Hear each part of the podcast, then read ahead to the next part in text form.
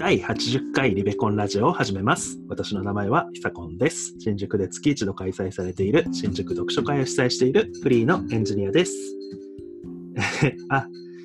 好きな卵焼きの焼き方は目玉焼き、あ、卵や、厚焼き卵です。変わったけど大丈夫。はい、えっ、と、この名前は堀部です。日々スタンド FM のアプリで一人語りをしたり、えー、ツイッターをやったりしています。えー好きな卵の焼き方は、うん、スクランブルエッグがさ食べたい。えーこの番組は、えー、勝間和代という女性 YouTuber の考え方について、堀部と久子の2人でか、えー語り合うラジオです。え2人の考え方を通じて、えー同年代の方々にも、えー広がれようと思います。はい。えー毎回勝間和代さんの動画を持ってきてるんですけど今回はねあの本の話をしたいなって思ってましてあの、はい。今週土曜日に、うん。えー本のね読書会があるんだけど、うん。あのあたか和人さんが書きました「イシューから始めよ」っていう本を課題書としてはい。あの読書会するんですね。で堀部さんもこれ読んだことがあるということでちょっと僕当日は多分、し司会進行であまり話せないと思うのでああ、確かに。ちょっと読んでどう思ったかとかぐらいの軽い感想を堀部さんに語っておこうかなと思いまして この場を設けさせていただきました。はい、わかりました。あ、把握しました。はい、でまあ一週から始めようっていうのがどんな本かっていうとうん。ちょっと堀部さん言えますちなみに。あ、イシューかイシューってなんだよって話ですよね。あそうだから、なんか、あ、でもともとなんかこの本って、まあ、読むとわかるんだけど、なんかもともと一つブログ記事からできてて、で高さんってもともと研究者だったりもしたんですね。はいで、その研究室、アメリカの研究室に入ってて、うんえーとまあ、仕事がすごいみんな早くて、なんか帰るのも早いと。で、なんかそういうのを見てて、なんか何が違うんだろう、時間かかってる自分たちちょっと思った時に、なんか一回一回のその作業が早い、まあ、必ずしも早いというわけでは、まあ、そこで差がついてるわけではないっていうことで、人によって仕事の速さが違うそんなに差があるわけじゃないけどって話ですよね。あそうそうそうそうそう、まあもちろんその手が早い人はいるけど、まあ、それでなんかそこの圧倒的な差が生まれてるわけではなさそうで、でなんかなんでかなと思ったら、そのイシューの見極めがうまい。うん、海外の研究者は？そうそうそう。だからそのそれって、えっとまあ、もともと海外の研究するに行く前に働いてた、えっとまあ、マッキンゼーコンサル会社？うんの、まあ、なんか働き方とすごい似通った部分があって、なんかそこで感銘を受けて、まあ、そのなんか、なんだろうな、生産性というか、なんか知的な、そう、せ労働の生産性みたいなところについて、なんか考え方、考えて、それをまとめた本っていう感じうんうんです、ね。なるほどね。アマゾンとかだとうん。ロジカルシンキング問題解決の決定版 AI データ時代の筆記書支持されて28万部突破みたいなすごいことが書かれてる。何にも俺わかんないね、なんか、あの バズワードが並んでるっていう感じの。そうなんか僕読んであそうなんだ読んで後だけどうんこの紹介文見てあそうなんだって思いました。あとはそうですね、このやるべきことが100分の1になるっていうのは結構ワードの一つなのかな。うん。あ、そうだね。まあだから、まあ100分の1になっても100ぐらい仕事を抱えている人、すごい仕事が終わんない終わんないって言ってる人にこそ読んでほしいっていう本だっていうこともあるんじゃないかなと思う。なるほどね。でもなんかこれ10年前ぐらいの本なんですよね、そもそも。そう。なんかね、その記事自体はうん、2008年の10月に書かれてる。ブログ？うん、あ、そうそうそうそう。そうですね、この本はブログをの最初になんかあたかさんが適当じゃないけど、まあ軽めに書いたのが意外といろんな人に興味を持ってもらえて、だからそれを文章にしたみたいな。そうそうそう。なんか本人的には意外だったらしいんだよね。なんかまあそんなにすごい、なんだろう、万人受けするようなことを書いたわけじゃないのにみたいな感じで。うん、で私この本読んで、まあ、うん結構結構難解な本だったんですけど 最初の方、うん。うん。あの結局だと思まあ言いたいのはううん。あのなんか仕事量でなんかややるなんかを基準にするんじゃなくてうん。アウトプットしたものでをで評価しろよみたいなののっていうかなんかうん。根性論に逃げんなよっていう怒りを最初持ってて書いたのかなって思った。あー世の中に対して？あ そうそうそう。なんかそ, まあ、それが最初の方の序章か1章目ぐらいに結構書いてあるんですけど、うんうんまあ、一番言いたかったのはそこなのかなって思った。で、10年前とか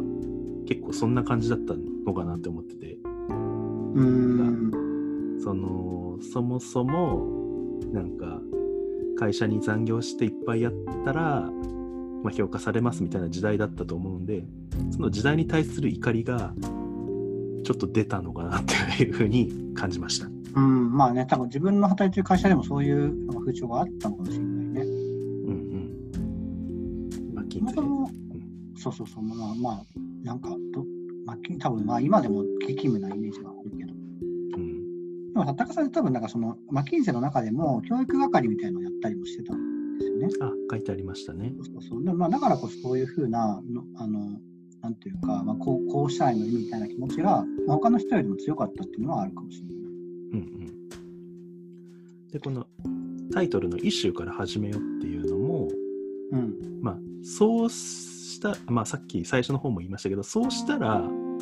仕事量って減るんだよっていうことを伝えたかったからこのタイトル。うん。まあイシューって何ですか？いや、そう。これはね、本の中でイシューってワードが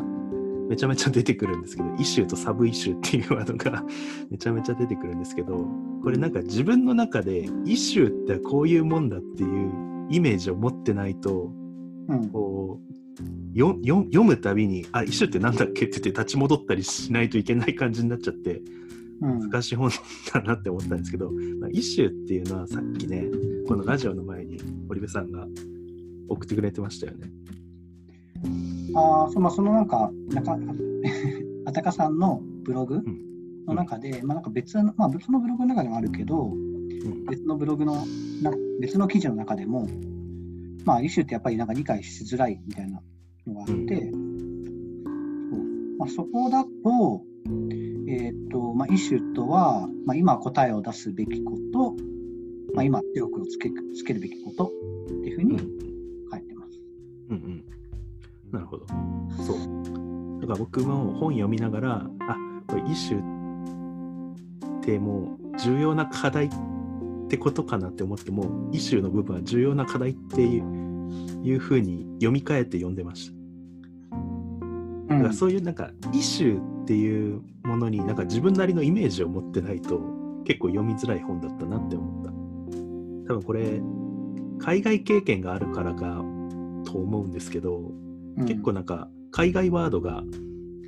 カタカナとして入ってくるのが結構辛くて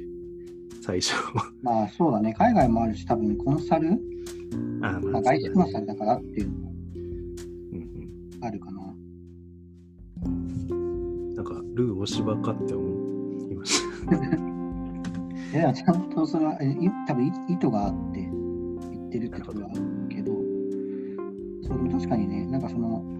えっ、と、まあ、イシュー、なんかイシュードと、うん。えっ、と、解の質、まあ、だから、えっ、と、より、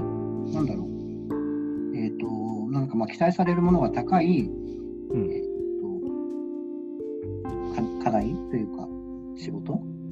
ん。みたいなのなんかマトリックスというか、あのまあ、二軸のあの4象限があって、まあ、その中で、まあ、よりなんかもともあの生産えー生産性というか、まあ、その仕事をしたときに価値がたくさんというか、まあ、バリューのある仕事って書いたんですけど、まあそのバリューのある仕事をするするのが、えー、とすれば、えー、とよくて、だからそれ以外のなんかバリューのない仕事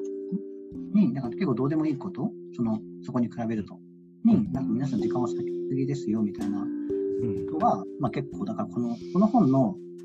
売りというか、だからなんかその僕、なんかロジカルシンキングみたいなところを売りにしてるので、ちょっとなんか間違ってるというか、なんか間違あってはないけど、売り方はね。うんそうそうそうそう。だからこの本の何がすごいかというと、何を考えるべきかということを考えるうんことをうん教えてくれてることですよね。そうだよね。そっちの方を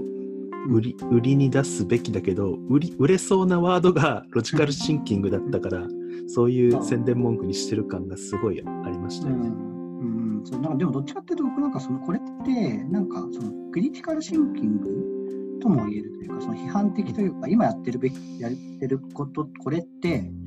本当にやるべきことなのかみたいなこうんとじゃないですか。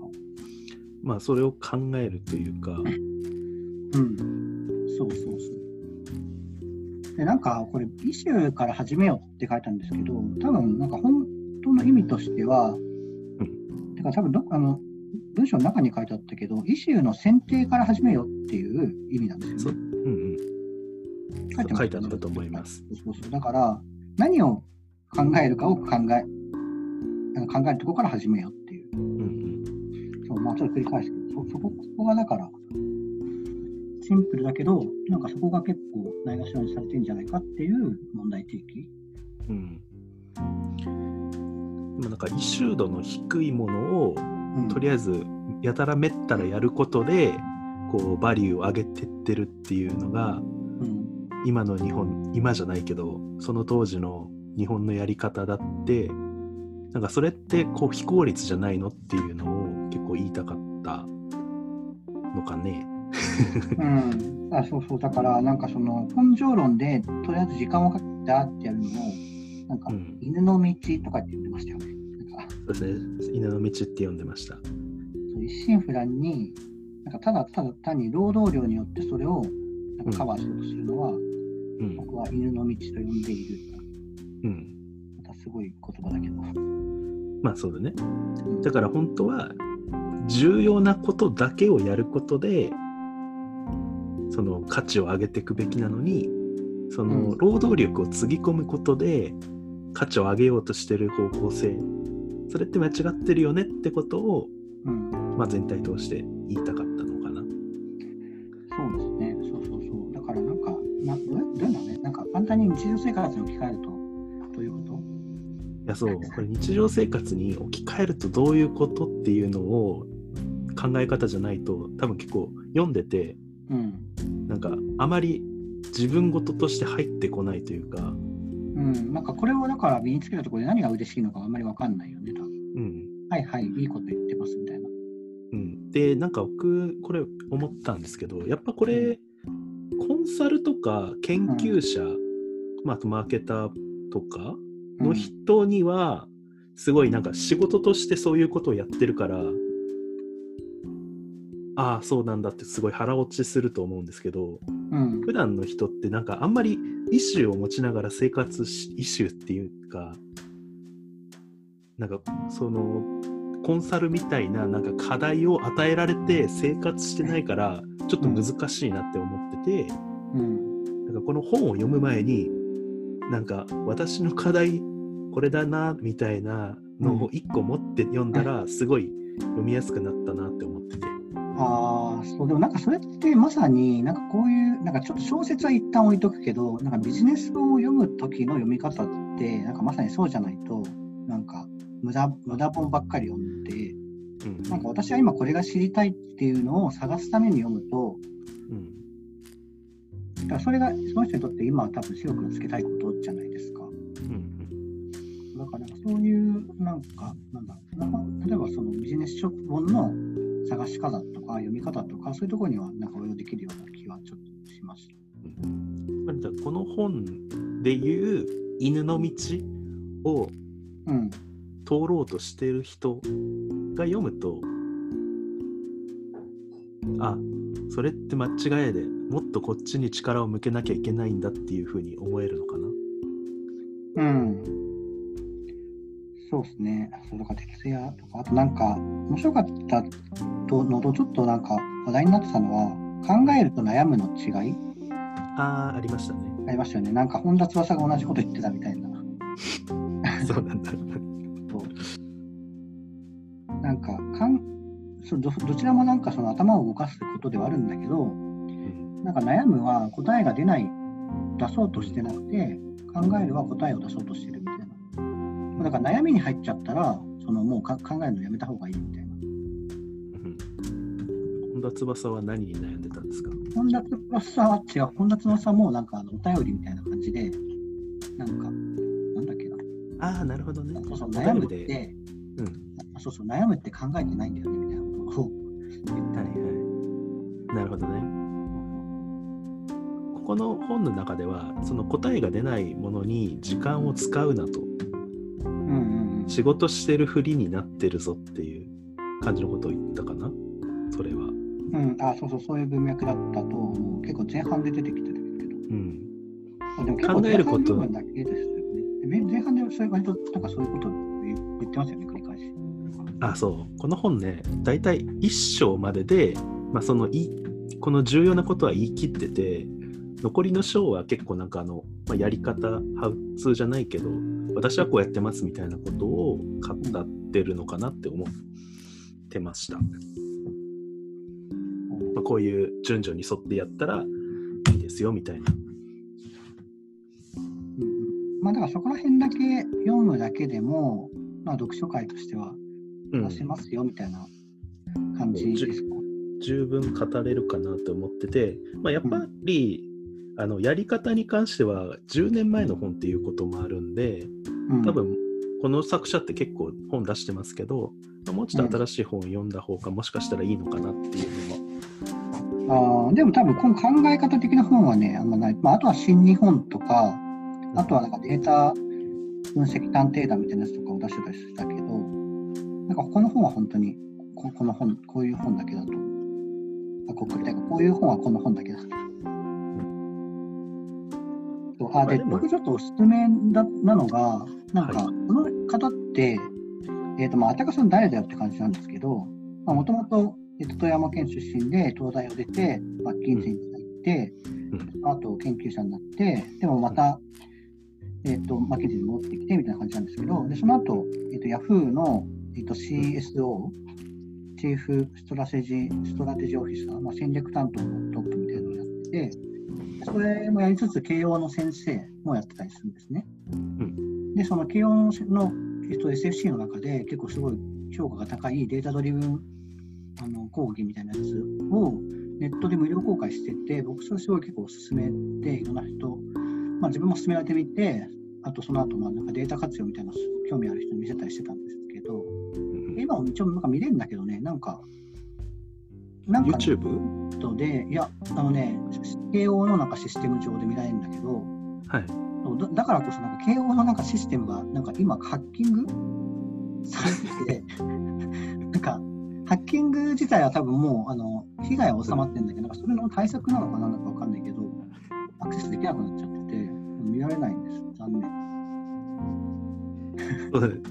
どうせならね、読書会前に興味ある人って言ってやればよかったけど、不正アクセスの疑いでとか、なんか最近。そう、なんかこの授業の中では、でもなんかこの本も、あ、この授業も本にするって言ってんだけど、うんなかなかなんないですね。まあでもいずれ本になると思うので、だえー、それ見てみたかったですけど、今は見れないですね。今は見られないです。まあ、こんな、いまあ、あんまり深くね、喋るのは本番に回そうかなと思ってるんで、これぐらいでちょっと終わっとこうかな。そうですね。まあだから続きは、そうですね、読書会。で、読書会でもし面白い意見が出たら、また2人で話してもいいしね。あ、そうですね。あとなんかこの方のブログも結構面白いですね。あ、そうそうそう、面白い。なんかね、ニューロサイエンスとマーケティングの間っていううんうん。テーブルのやつなんですけど、結構、そう、あの、あの、なんかお茶目な人だっていうのもわかるし、あ、そうなんだ。でもなんか結構、うん、でもなんかやっぱすごい、なんかに日本語を書く人だなと思う、僕は思う。なんか、まあ頭いい人なんだなってすごい思思いますけど。そう